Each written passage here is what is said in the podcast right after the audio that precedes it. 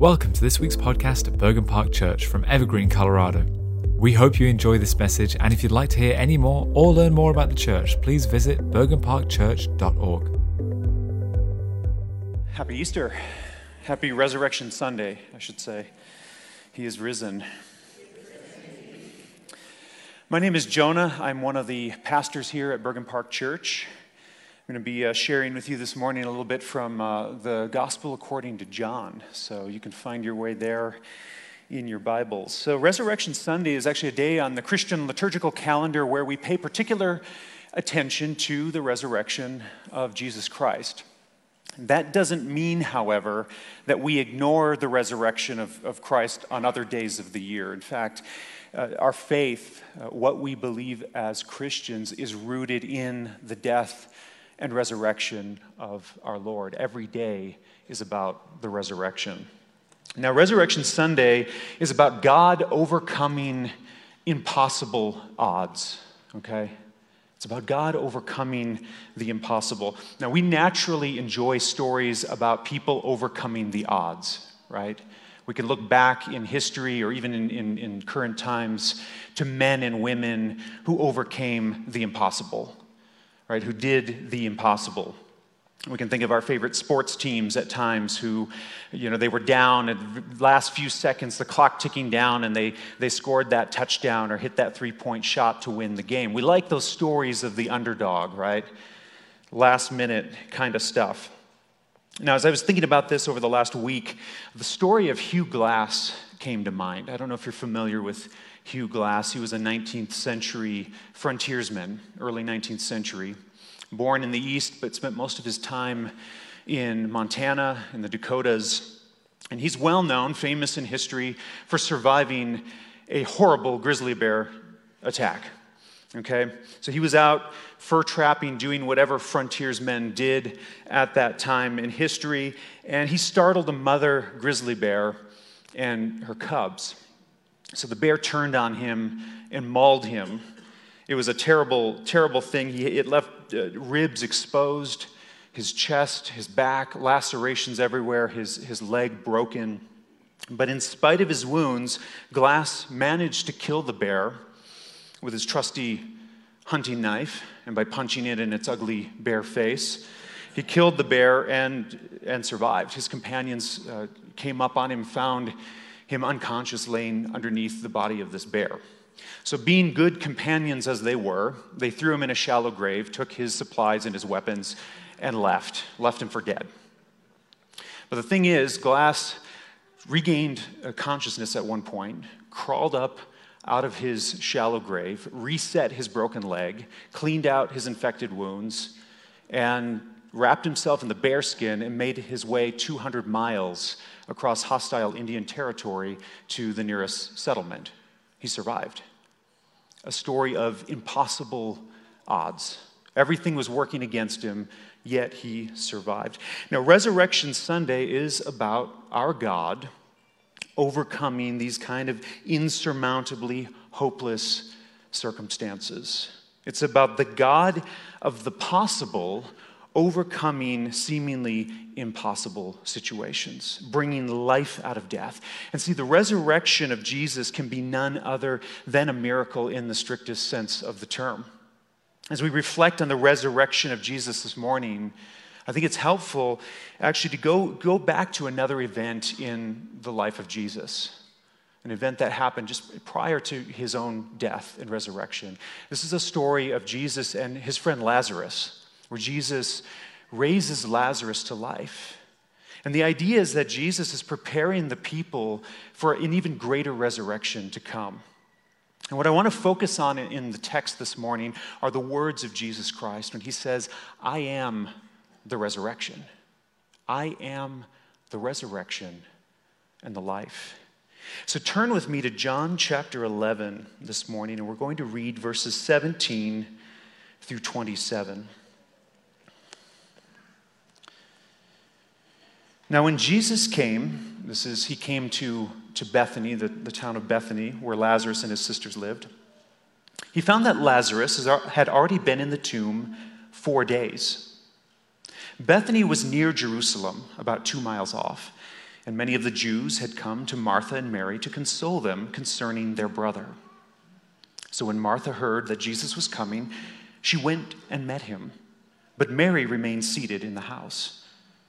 Martha said to Jesus, Lord, if you had been here, my brother would not have died.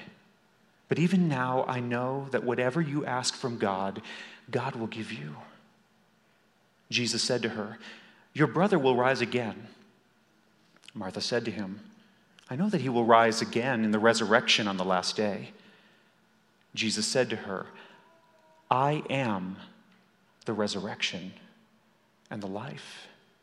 Whoever believes in me, though he die, shall he live, yet shall he live. And everyone who lives and believes in me shall never die. Do you believe this? She said to him, Yes, Lord. I believe that you are the Christ, the Son of God, who is coming into the world. This is the word of the Lord. Heavenly Father, we thank you for this word. Lord, we know that all scripture is God breathed and useful to teaching us, correcting us, rebuking us, training us up in righteousness. Lord, through this story, as we ponder this passage this morning, I pray that you would open our eyes, open our hearts to receive what your Holy Spirit would, would instruct us with.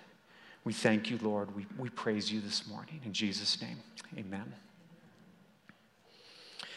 So, Jesus was a very close friend with Lazarus and his sisters. And you, you can read about these accounts of Jesus and his interactions with uh, Lazarus, Mary, and Martha in, in other parts of the New Testament. Jesus was very close with this family. In fact, they were disciples of Jesus, not counted among the 12, but they were followers of Jesus. And so, when you consider how close Jesus was with Lazarus, it's, it's kind of surprising that he waits as long as he does before visiting Lazarus. He, he's heard that Lazarus was sick. Word had been sent to him, and yet he, he waited. It might seem like a, a strange thing, but Jesus has something very specific in mind for his friend. In fact, Jesus allows Lazarus to die so that he can raise him to life. It may seem odd, but understand that Jesus does this to teach a lesson in faith, to bring glory to God, and to give onlookers a foretaste of his own resurrection to come. So there's a liturgical and pedagogical reason Jesus does what he does. He wants to invoke worship of God while instructing his followers in God's plan of salvation and restoration. And what we see here in the passage is that Jesus makes a very bold claim, and he follows it up with a very bold action. So, the first thing I want us to ponder in this text are the words of Jesus I am the resurrection and the life. I am the resurrection and the life. Now, notice Jesus doesn't say, I am capable of performing a resurrection or of being resurrected. Now, we know Jesus has already raised others from the dead. We can go back to the Old Testament and find examples of, of prophets raising people to life. So, this is not necessarily a new thing. But Jesus actually says, I am the resurrection. I am the life. I embody life and restitution. I bring definition and meaning to these terms because they are entrenched in who I am and what I do. Jesus is God, He is the creator of life. He is life. You see, a lot of people have made bold claims about themselves at various times in history. Uh, King Louis XIV was famous for saying, Je suis l'État, I, I, am the state, right? The state, it is me. In other words, uh, I, I, embody government, I, I embody uh, authority. Judge Dredd, he said, I am the law, right? Maybe you remember that one. I am justice, I am judgment.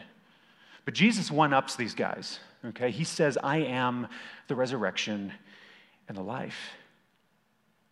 See, in this incredible statement, Jesus wishes to divert Martha's focus from this abstract concept about an event that will take place on some future distant day. And he, he wants to bring her focus to a, a very real, very personal reality of, of who he is. You see, the resurrection is not simply just an event, Jesus ties this to who he is. As creator and savior of the world. So the resurrection of Jesus ensures that we too will be resurrected someday. See, if the, if the God of life and death voluntarily allowed Jesus, the God man, to die and mightily restored him to life, then how much more can we believe that we too will be raised to life on the last day? Our hope is in what Jesus Christ has accomplished. Further, the resurrection of Jesus ensures that life is not meaningless, that the human spirit is not snuffed out upon death, that the curse of sin under which we live, it will be overturned by the power of God. See, we worship a God who is the resurrection and the life. Now, unlike Eastern religions, Eastern pantheistic religions that teach this hopeless cycle of reincarnation, on the wheel of samsara, again and again reincarnated, until maybe someday finally you will be absorbed into the nothingness that is the universe. Unlike Eastern religions, unlike Western secularism, that teaches that we are nothing more than soulless meat machines whose only purpose is to pass our genetic material into the next generation and die. Unlike these views, unlike these religions, the Bible teaches something else. It, it, exhorts us to hope in the God who offers us eternal life in his glorious presence if by faith we believe in him. See, there's hope for this life and for the next because Jesus is life itself. So Jesus makes a bold claim here, but he follows it up with a very bold action. Look again at what Jesus does here. You see that Jesus had waited several days before visiting Lazarus. Lazarus had been in the tomb for four days before Jesus arrived. Now, it was not a very long distance from where Jesus was. He could have arrived earlier. In fact, Martha, Mary, they, they had hoped that Jesus would come and, and, and heal Lazarus. They'd seen his miracles. And yet, Jesus waits. Four days Lazarus had been in the tomb. Now, in the Jewish tradition, it was thought that a soul would actually hover over a body for three days, intending to re enter the body. That was a Jewish tradition or, or superstition at the time. According to a, a rabbinical commentary on the subject, it was said that when the soul witnessed the actual physical appearance of the body begin to change, it would be startled and, and leave. So on the fourth day, when it witnessed this decomposition, it would permanently depart because it didn't recognize its, its body any longer. That was the, the, the belief at the time. And I'm confident Jesus was fully aware of that tradition, of that superstition. And I further suspect that Jesus' intention was to ensure that his miracle could only be seen as such. There could be no doubt, absolutely no doubt in the minds of the witnesses that Lazarus was truly dead. Four days in the tomb. There could be no room to doubt the magnitude of the miracle Jesus had performed. And this is important when we think about the death of Jesus, the death that he would soon die. Just as Lazarus was dead beyond the shadow of a doubt, so too there could be no doubt that Jesus was truly dead. The Romans knew what they were doing when they put someone to death. These guys were master executioners. When they started an execution, they made sure the job was finished, right? This wasn't like in Conan the Barbarian, where Conan, and Arnold Schwarzenegger, is put on the cross by Thulsa Doom, his, his arch enemy, and he ends up, he's up there on this cross, biting the heads off of vultures that are trying to peck at him, and then ends up getting off the cross and going on this rampage against his, his enemies, uh, hunting them down in this muscle bound, testosterone infused display of good old fashioned double decker cinematic over the top vengeance, or that kind of thing. See, that, that's not how crucifixion actually works. Historical records corroborate the biblical account of crucifixion, what Jesus endured at the cross. He was mercilessly beaten, forced to carry his cross, the weight of that cross on his back as he was led through the streets of Jerusalem to the place of the skull, Golgotha. His extremities were nailed to the cross where he was hung to slowly, brutally asphyxiate under his own weight. Even after he was dead and confirmed dead, the soldiers pierced him through his side, ensuring he was gone. Seasoned warriors, executioners within the Roman ranks, they knew where to stab a person to make sure they were dead. Jesus could not have survived. See, the resurrection of Jesus, like the resurrection of Lazarus, was designed by God to get our attention. The resurrection of Jesus, like the resurrection of Lazarus, was about God's power in overturning the effects of death. And in the case of Jesus, overturning the eternal effects of death. See, it's about God's power in defeating the devil and his stronghold. It's about God accomplishing an atoning work through Jesus, who serves as our substitute, who went to the cross in our place. See, Lazarus would die again someday. But Jesus, his resurrection was for all time. Now, when we think of God overcoming the impossible at Easter, we should be reminded of two implications of, of the resurrection, two important things here. The first thing is that we are raised spiritually with Christ. When we put our faith in Jesus Christ, we are raised spiritually. But more than that, we will be raised physically. We will be raised physically when Jesus returns to judge the world. See, God overcomes impossible odds. And if we're willing to look, we will see that around us. I'm sure many of you can tell stories of God overcoming the impossible in your life. Surviving an accident or cancer, maybe coming out of a past with abuse or, or, or, or substance abuse or these kinds of things. God reaches into people's lives and overcomes the impossible. When I was a church planter, our church would regularly host evangelistic outreach events in the city. We called it cafe evangelism. So we would go into a local bar or, or, or cafe and we'd set up a microphone. We'd ask the owners if we could just give a, a, a, brief talk to the patrons in, in the bar, and oftentimes they would agree. So we would give a talk, say, on the existence of God, or can we trust the, the, the reliability of the New Testament, or can we believe in resurrection? We just give a, a brief talk and then open up the mic to people to, to share, to ask questions, to debate with us. And we met a lot of interesting people through these, these events. Um, some of them ended up uh, coming to our church, others we would have follow up conversations with them. Others we, we never saw again. There's one man in particular, though, that stands out in my mind that I still remember.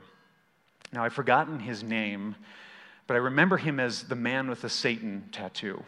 Okay? His entire back, every square inch of skin was covered with a grotesque image of a, a pentagram goat, a, a vile demonic image that he'd had tattooed on his back. He showed me the tattoo and he shared a little bit about his story how he'd grown up in the Catholic faith, in the Catholic Church. But then as he grew, he abandoned that faith and gave his life to the Satanic Church. Now, he didn't believe in God, he didn't believe in any deity, in fact, not even Satan. That wasn't the idea. The idea was to pursue hedonistic pleasure and anything else that was antithetical to Christian faith and practice. That's how he lived.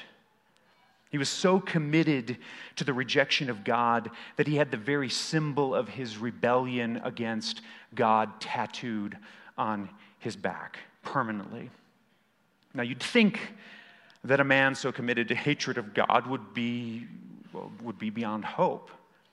The odds of restoration, of resurrection, of reconciliation with God were entirely against him. The odds were against him. But our God is a God who overcomes impossible odds, hopeless circumstances. God continued to bring Christians into this man's life. And just as Jesus raised Lazarus to life, so too God called the man with the Satan tattoo out of his lifestyle of death and self destruction. He opened his eyes to the gospel. We had the privilege of discipling this young man in our church for a couple of months. He attended the church. We got to know him. We got to share Christ with him. watch him grow in his faith. He ended up moving away. Um, I lost touch with him. I think he, he, took a job in Paris and had moved, moved away. Um, but w- one day, I expect I'll see him again at the resurrection, where all is made new, where we stand renewed in the presence of the glory of God, where even flesh will be restored, the image of his rebellion will be washed from his flesh. See, the gospel brings the dead to life. The gospel brings the dead to life spiritually, emotionally, physically, eternally, literally. The gospel brings the dead to life. And here's the gospel it's, it's quite simple. A, a verse we should all be familiar with 1 John chapter 5 verse 12. If you want to know what the gospel is, it's simply this. Whoever has the Son has life. That's it. Whoever has the Son has life. If you have the Son, you have life. Whoever does not have the Son of God does not have life. That's it. That's the question. Do we have the Son? See, God is bigger than our sin, He's bigger than the grave. No one here today is beyond hope. I just want to encourage you with that. No one here today is beyond hope. Our God is a God of the possible. The odds may seem like they're against you, but the God of the universe, Jesus Christ, is not worried about the odds. He is the resurrection and the life. Amen.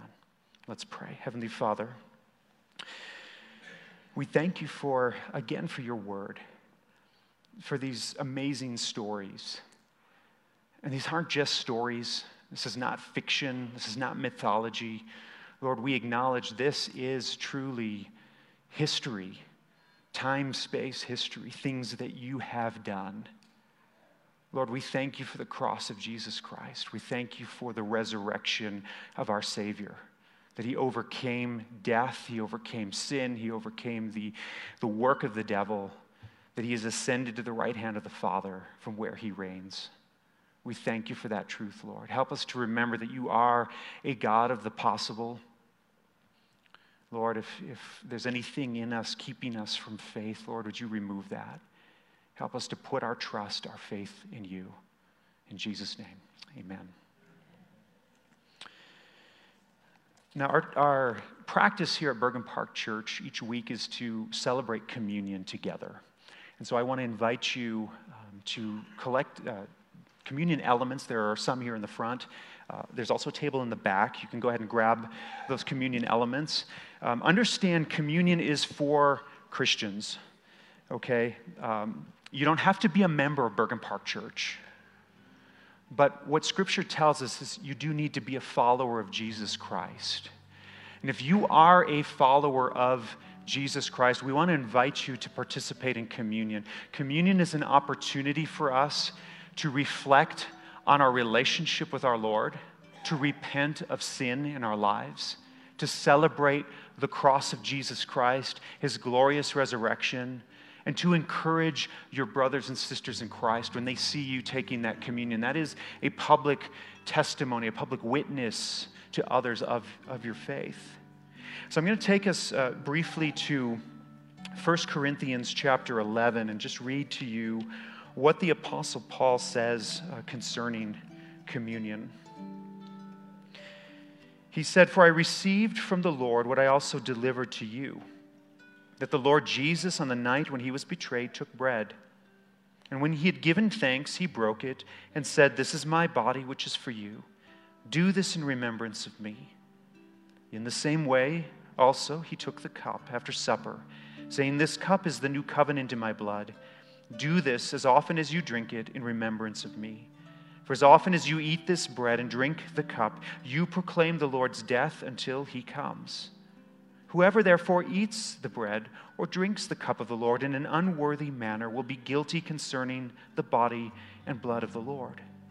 Let a person examine himself then, and so eat of the bread and drink of the cup. For anyone who eats and drinks without discerning the body eats and drinks judgment on himself. So, as I said, this is an opportunity for us to reflect on our relationship with the Lord, our faith in the Lord. Okay, if you are a Christian, I want to invite you, take the communion with me. We're going to start with the bread. Jesus took the bread and said, This is my body broken for you.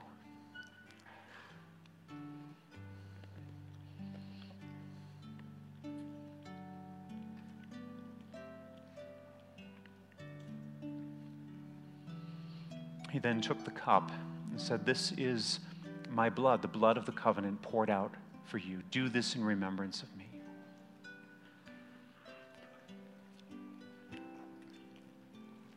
Again, Lord, we thank you for this opportunity to celebrate the death and the resurrection of Jesus Christ. Lord, would you make this a reality in our hearts? We know it's, it's, it's truth, we know it's historical fact, but Lord, would you make it real to us? Help us to put our faith in you, to live every day in the hope of the resurrection. In Jesus' name, amen.